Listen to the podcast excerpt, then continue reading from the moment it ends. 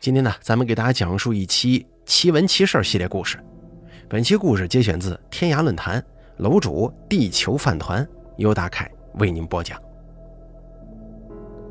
首先声明啊，笔者我本人呢，虽然不相信鬼神，但是对一些怪事儿还是抱有敬畏之心的。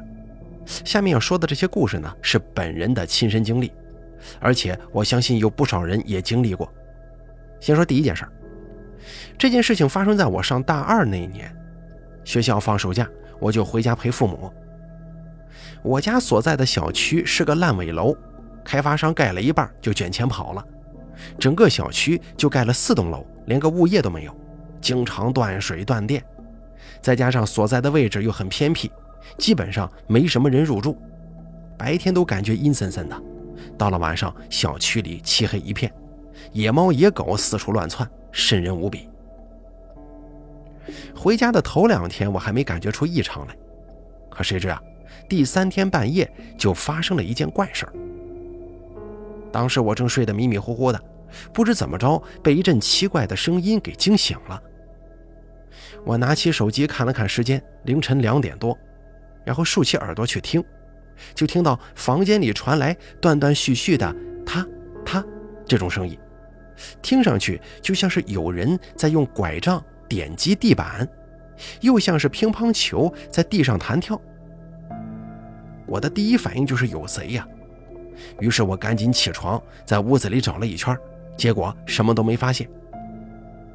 一开始我以为是自己听错了，正想上床接着睡，结果那个诡异的声音再次响起，不紧不慢地在房间内回荡着。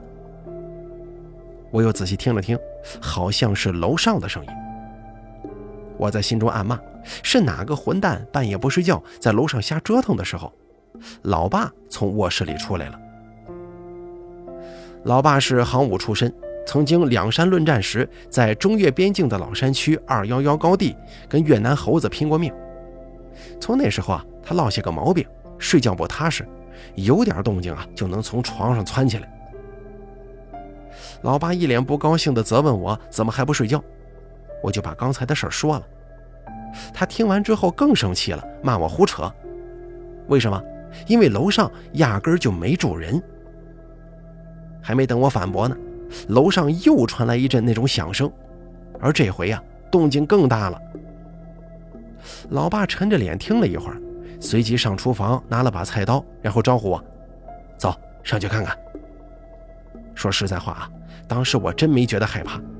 可能是从小挨揍的经历，让我潜意识中产生一种错觉，天底下就没有比老爸更可怕的事物了。出了家门之后，老爸又低声嘱咐：“跟在我后头。”楼道里黑乎乎的，什么也看不清，只听见呼呼的风声。我伸手去摸楼道灯的开关，摁了半天都没反应，看来这灯是坏了。没办法，只好跟老爸摸着黑上去的。等我们摸到四楼那户门口的时候，眼睛慢慢适应了黑暗。我打眼看了看这户的门牌，四零二号。四零二户的防盗门看起来是破烂不堪的，猫眼跟门锁孔都是空的，不像是有人住的样子。我正想伸手去推门，老爸却阻止了我。我先侧耳听了一会儿，然后伸手轻轻地去推防盗门。就听“咔”的一声，门推开了。老爸二话不说，一步冲了进去，我也紧随其后进了房间。可是经过一番搜查，除了满屋子的尘土味儿，什么都没有，就是一间空屋，连个家具都没摆放。这可真是邪了门了。老爸也没说话，拉着我就往门外走。刚出了四零二的门口，不知道从哪刮来一阵风。砰的一声，就把防盗门给关上了。当时吓得我打了个哆嗦。而紧接着，又听到四零二户里面传来“他、他、他”的这种诡异声音，在这个漆黑一片、四下寂静的深夜，显得格外刺耳。我顿时感觉身上的血都凉了，大脑一片空白，怎么回的家都记不清了，只记得老爸脸色铁青，不停的骂街，搞得我一晚上都没睡好。第二天中午，我跟老爸又上去看了一下，还是没有任何异常。满屋子杂乱的脚印都是我跟我老爸的。而这个诡异的事情呢，持续了挺长时间，经常在半夜听到那种动静。不过除了有声音之外，倒也没发生什么其他的事儿。后来啊，楼上搬进了住户，这个声音就消停了。不过不知道为什么，楼上的住户只住了一个月就匆匆搬走了。有人问其原因，住户只是说有生意要打理，住在这儿不方便。而四零二住户搬走之后，这个诡异的声响又在半夜时分响起了。后来时间一长，我居然都有点适应了。而闹得最凶的一次，就是有天半夜，那个怪声响个没完。之前都是断断续续的，而那天呢是不停的响，吵得我心烦意乱，一时怒从心头起，从床上跳起来就破口大骂。骂完之后，我上床接着睡，哎，这响声居然停了，当然也只是消停了一晚上，之后还是照响不误。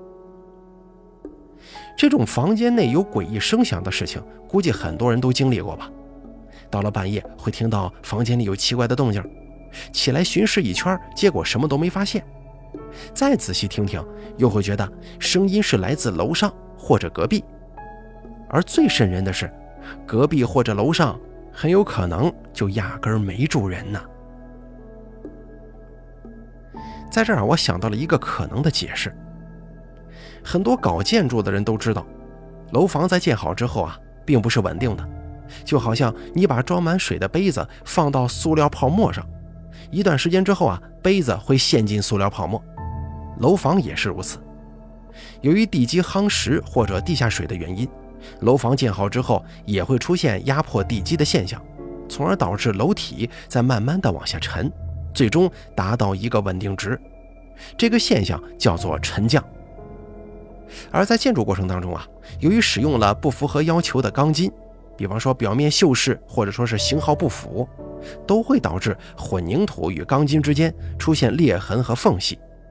楼体的沉降、昼夜温差较大、空气干湿度等较大原因，会导致混凝土对其包裹的钢筋施加压力或者拉力。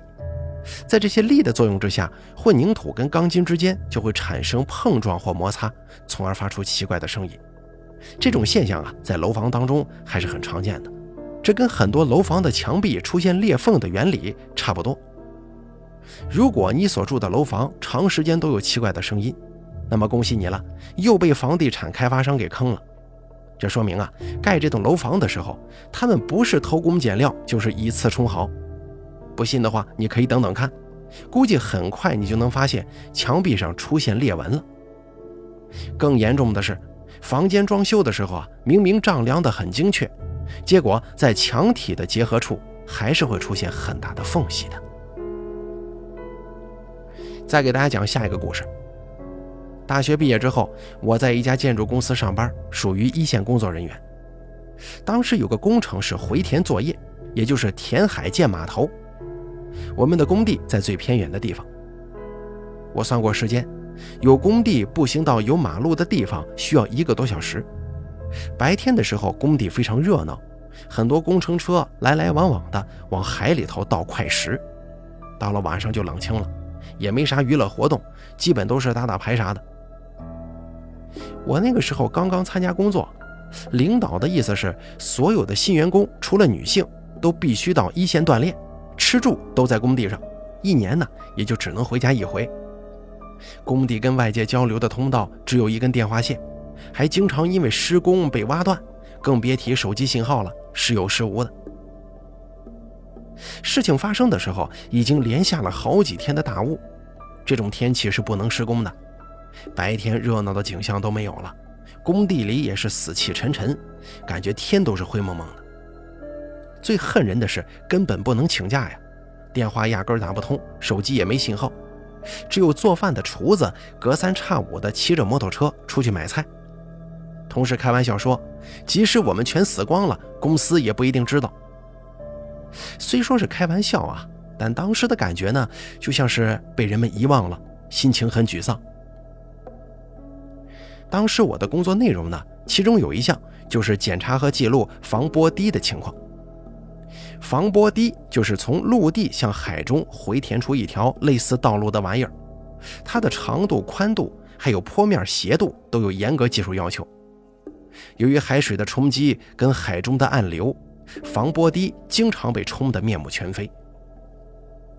那天晚上九点多，我照例到了检查防波堤的时间，结果同事死活不去，还满口理由地说：“这么大的雾，毛都看不清，检查什么呀？这一不小心掉到海里去，喂了鱼可怎么办呢？”我也没再说什么，只好自己去，毕竟拿着公司的工资，就得为公司负责嘛。可是外头的雾真是太大了，连强光手电都照不透，能见度估计也就十来米。我深一脚浅一脚的向防波堤走去，周围黑洞洞的，唯一听到的就是海浪拍击沿岸发出的声音。就这么走了一会儿，厚重的雾气把外套都浸湿了，我忽然有些胆怯，禁不住回头看去。只见工地宿舍的灯光在黑沉沉的浓雾当中模模糊糊地闪动着，我咬了咬牙，还是决定继续前行。防波堤有五百三十多米，感觉自己走了很久才到的。站在堤头再回头看，居然什么灯光都没有了，四下张望也啥都看不见，好像自己站在无边的黑暗当中，周围是一片虚无。只有海浪的拍击声提醒着我还在人间。可是突然，一阵尖锐的哭声传了过来，好像是女人在哭。我顿时觉得毛骨悚然，拿着强光手电照了一圈，可是因为雾气太重，什么也看不到。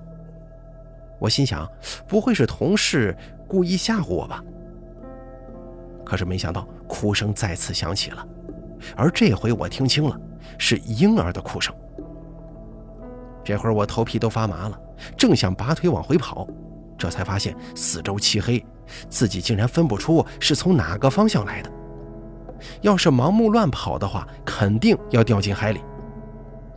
这里做过测量，海水有十三米深，到了这个深度，水下的暗流就跟地铁一样四通八达，被卷进去，那指定是活不成的。人急拼命，狗急跳墙啊！我伸手从地上摸起一块趁手的石头，半蹲在地上，快速地四处打量。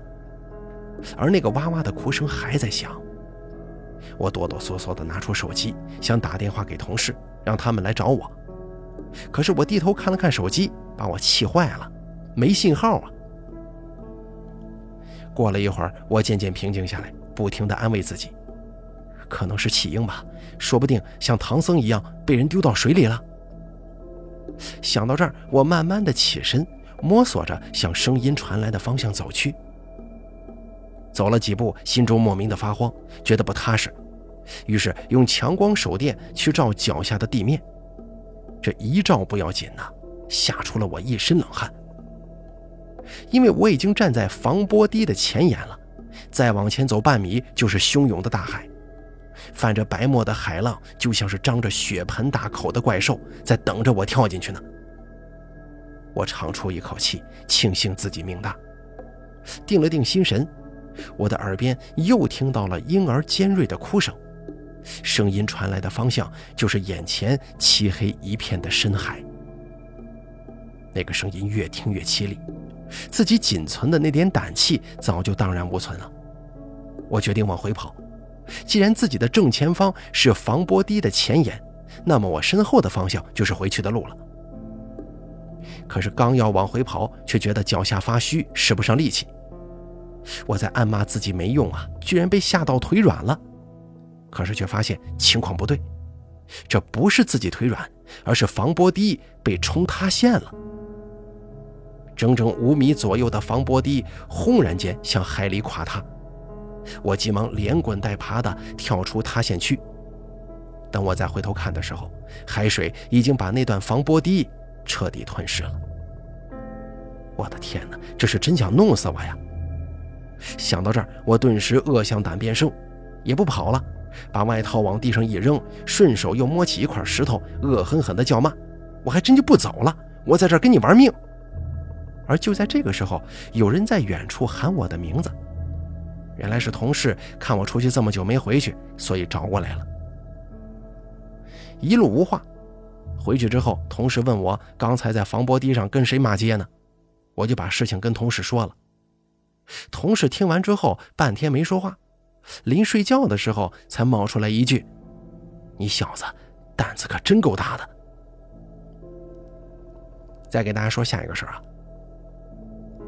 我在上文当中提到的那个建筑公司干了没多长时间就辞职了，原因有很多，在这儿我就不做描述了。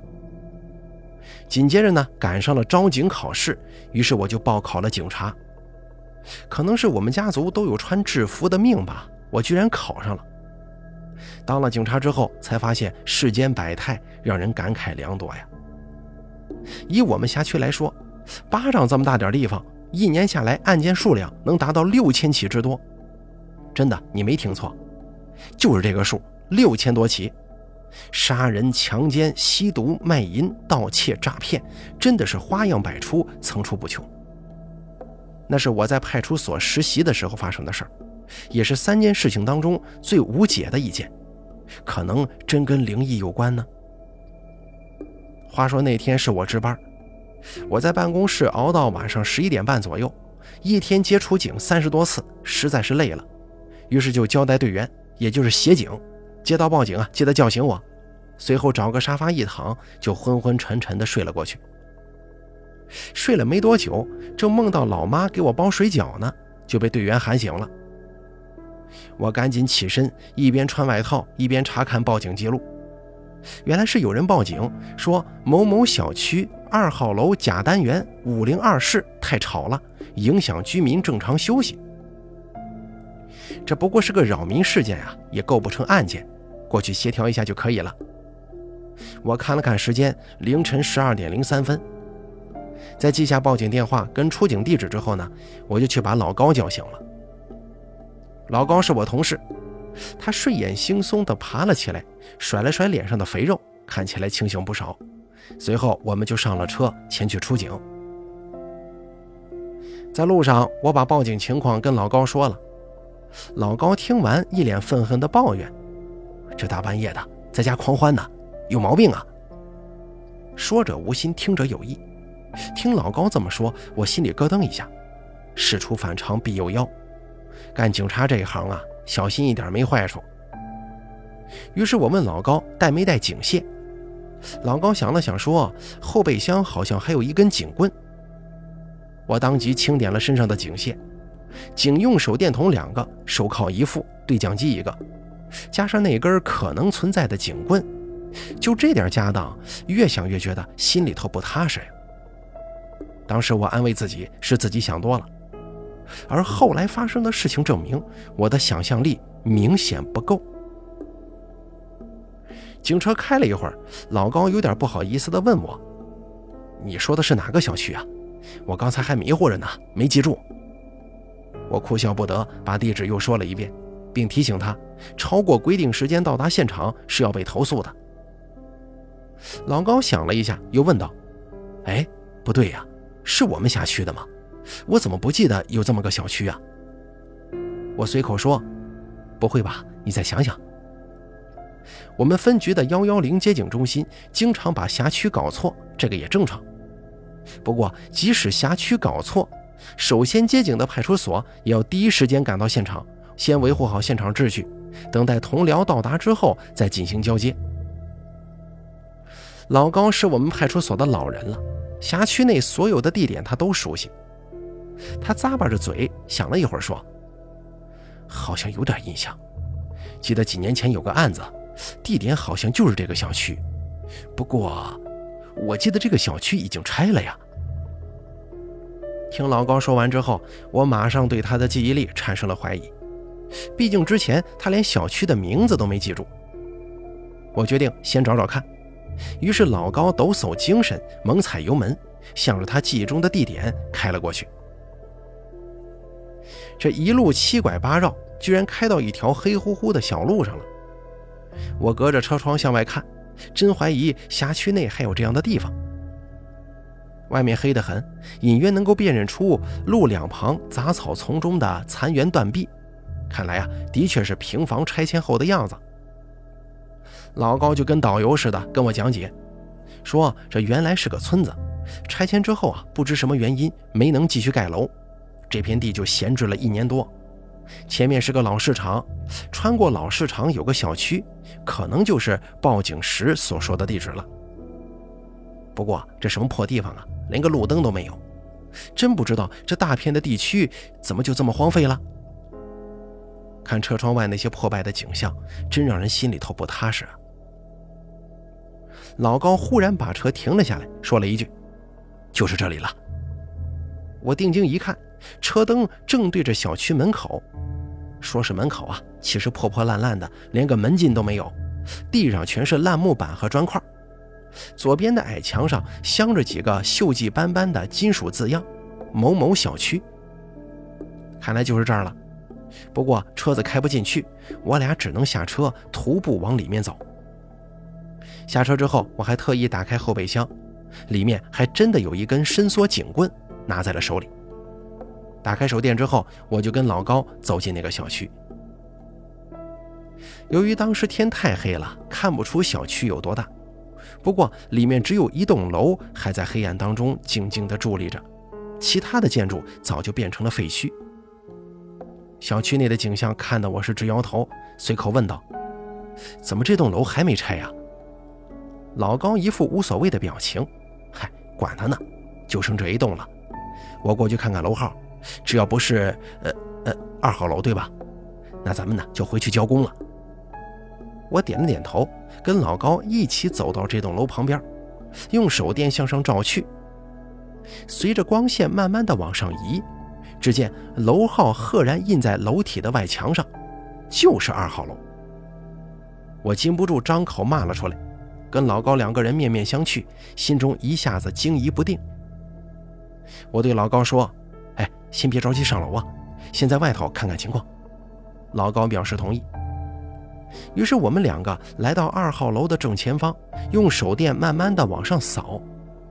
只见这些房间的玻璃不是脏乎乎的，就是破碎不堪，明显是一座废楼，不可能有人住啊。手电扫到四楼某户的时候。我发现，其中有一家的外窗居然全部用砖头给封起来了。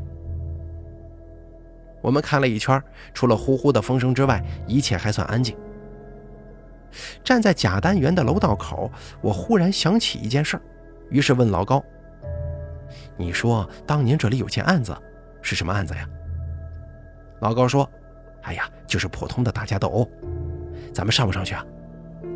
我说道：“当然上去了。”既然来了，就不怕冒出什么幺蛾子来。我们两个顺着楼梯往五零二爬。楼道内的光景比外头强不了多少，楼梯连个扶手都没有，让人感觉随时都会塌掉。多数住户的外门都被拆了，面对黑洞洞的门口，我还真有点担心呢，会不会突然伸出个大舌头把我们俩给卷进去啊？阵阵阴风从楼梯过道的窗口灌进来，发出呜呜的声响。两个人在胆战心惊的状态之下，到了五零二室，因为压根就没有门呐，所以也用不着敲了。我跟老高进去转了一圈，连根毛都没有。老高松了口气，说：“可能是有人报假警，要求回去。”我心里一闪念，觉得不对劲儿，就对老高说：“咱们去五零二楼下那户看一看吧。”老高满脸不情愿，但还是跟着我来了。楼下这户依然没有外门，我径直走了进去，打眼看了一下屋内，惊奇地发现，这房间正是刚才在楼下手电扫过的那一家，窗户全被砖头封起来的那一户。站在阴沉沉的房间里，我的心砰砰乱跳，这也太巧了吧！我拿出手机，拨打了出警前记下的报警来电，想跟报警人再确认一下地点。只听手机里“嘟”的一声长音之后，就是“对不起，您所拨打的号码是空号。”据老高后来说，当时在手机光线的照耀之下，我的脸色煞白煞白的。之后，老高用对讲机回复幺幺零接警中心，说是到达现场了，可是没有任何发现，怀疑有人报假警。不过这件事情并没有到此结束。回到派出所之后，我再次查看了电脑上的接警记录，又找到幺幺零接警中心的同僚，查看当晚的记录，就是那个号码，绝对没错。之后我又拨打了数次，都是空号。又过了大约一个星期，因为要迎接检查，过去的旧案卷宗重新被整理出来。老高在这些卷宗里面看到了当年在那个小区发生的案子，根本就不是打架斗殴，而是一条命案。卷宗上说，因为楼上声音太吵，两家住户发生争执，最后引发肢体冲突。楼上的男主人沈某在冲突当中被楼下的住户王某打伤。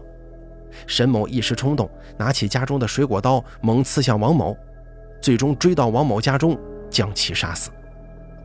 而王某被杀死的地点，正是那天晚上窗户被砖头封死的那一家。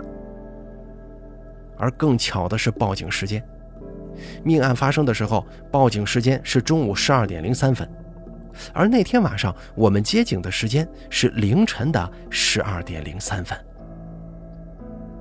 其实王某在发生冲突之前报了警，但是警察去晚了。没办法，我也不想这么说，但这就是事实。如果当时警察能够在规定时间赶到，悲剧或许就不会发生。那天晚上发生的诡异报警，难道真的是灵异的力量在作祟吗？几年前发生凶案的住户，为什么窗户都被砖头给封上了呢？这些问题我也不知道该怎么回答。不过，希望大家以后啊，在处理邻里关系的时候，不要激化矛盾，要想着如何交流、如何沟通，待人以善。愿逝者安息，悲剧不再发生。给大家讲一个关于风水的故事，名字叫做《养尸地》。本故事作者大唐鬼才，由大凯为您播讲。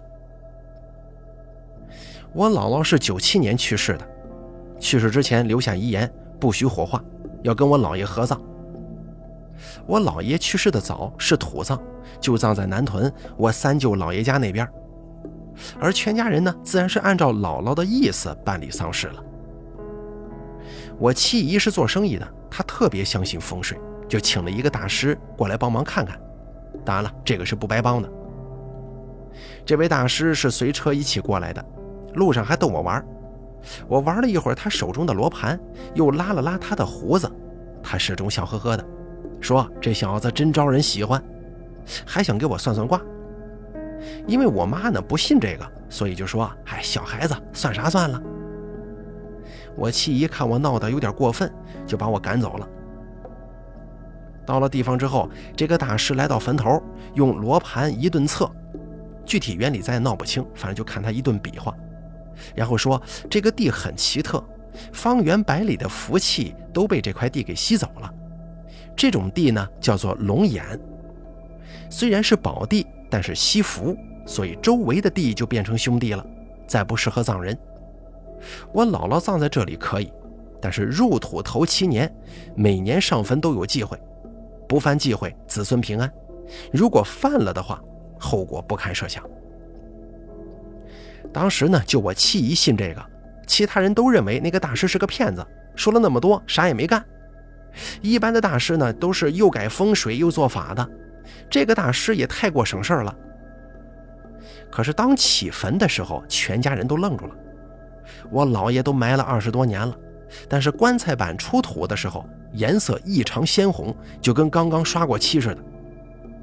大师眉头紧皱了一下。说：“没想到这个地竟然这般厉害啊，还吸生气呢！周围万万不可葬人。”我姥姥的棺材下葬之后，合葬就算结束了。大师算了算，说：“今年呢，不要在坟前哭，子孙需要笑脸相送，就是在场的人都不能哭啊，必须还得笑。”此话一出，全家都炸开锅了，就有人埋怨我七姨这是请的什么人呢？有人说哪听说过家中老人去世还得笑的？其中呢，我四姨夫脾气最暴躁了，拉着大师的领子就要跟他说道说道。而这大师呢，也不慌也不恼，看了看我四姨夫的面相，我四姨夫直接来了一句：“你干什么？”大师凑到他的耳边嘀咕了几句，我四姨夫顿时就蔫了，放开大师，赶紧赔礼道歉。我七姨这个时候站出来了，就开导大家，说：“咱妈这辈子呀，啥福都享了，像咱妈这岁数的，有几个出过国的？咱妈还去过美国呢。”那个是我三舅领她去的，还去过法国，还说得了癌症都能活到七十八，而且没怎么遭罪，人走了，这是好事儿啊。经七姨这么一劝，全家人多多少少都有点想开了，每个人都挤出了一些笑容，说是好事儿，是喜丧。我姥姥去世后的第一次上坟，就在这种尴尬的局面当中结束了。事后有人问我四姨夫，当时那大师跟你说了啥呀？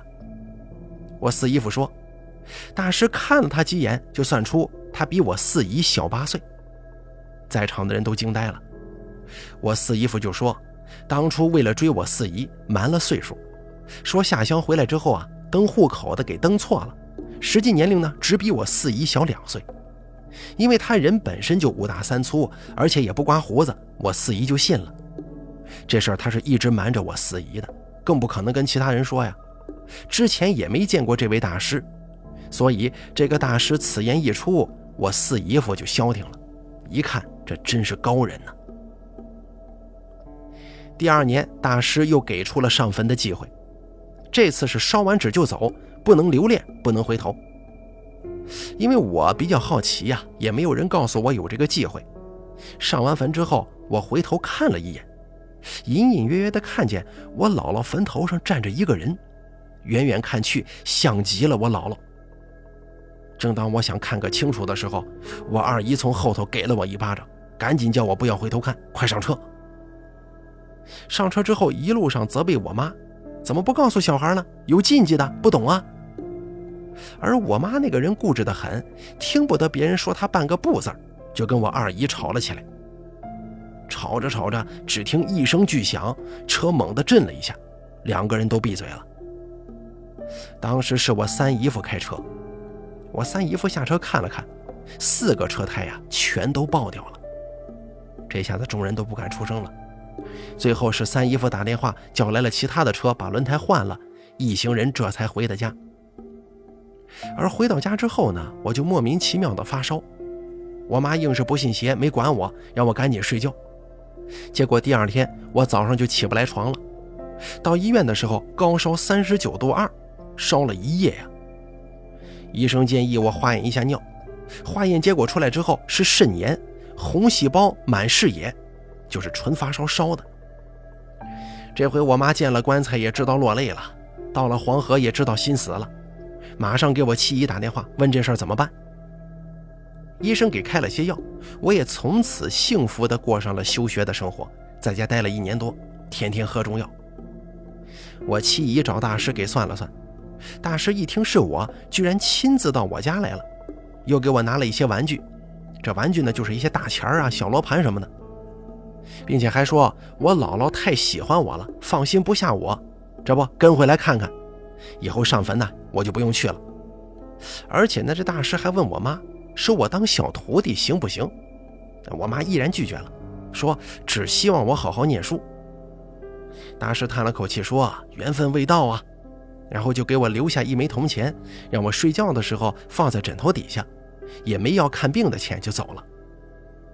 我七姨就埋怨我妈呀，说这大师一般不收徒弟的，再说了这行学好了也能出息啊。上回给我姥姥看坟，这是看在朋友的份上才要了五千块钱，多挣钱呢。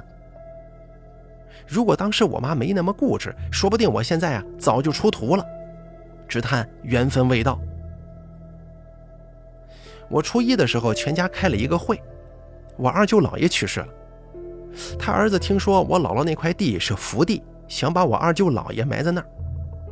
那块地呀，本来是我三舅姥爷跟我二舅姥爷共有的，人家埋在自己家的地里，合情合理。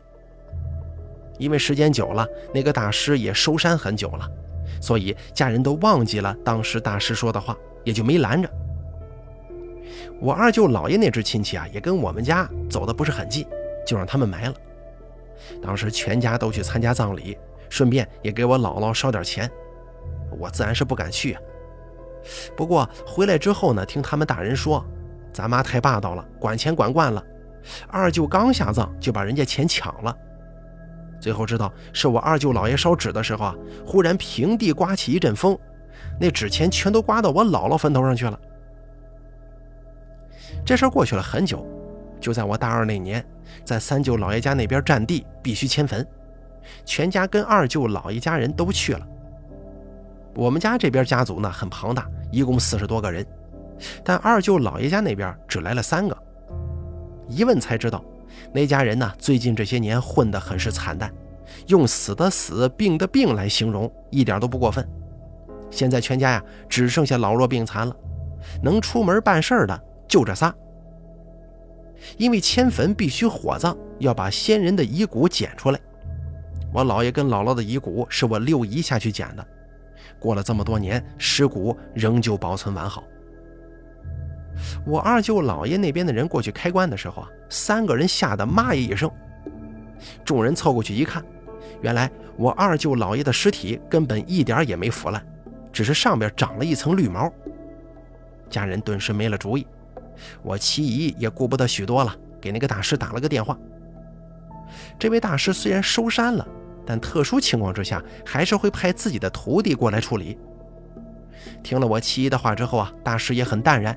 就说把尸体烧了就行了，绿毛僵尸再长几年也成不了气候，并且还说了那块地其他地方都不能葬人，你们怎么就是不信呢？七姨把大师的话转告给二舅老爷家人，二舅老爷家人马上进村借来汽油，当场就烧了，这事儿也告一段落。具体他们家破败到了什么程度，因为走的不是很近嘛，也就没去打听。看来呀。富贵这个东西多半是命中注定的，别人埋的地方好，你埋在旁边不见得就好。好了，咱们本期故事说到这儿就结束了，非常感谢大家的收听。本故事节选自天涯论坛楼主地球饭团，由大凯为您播讲。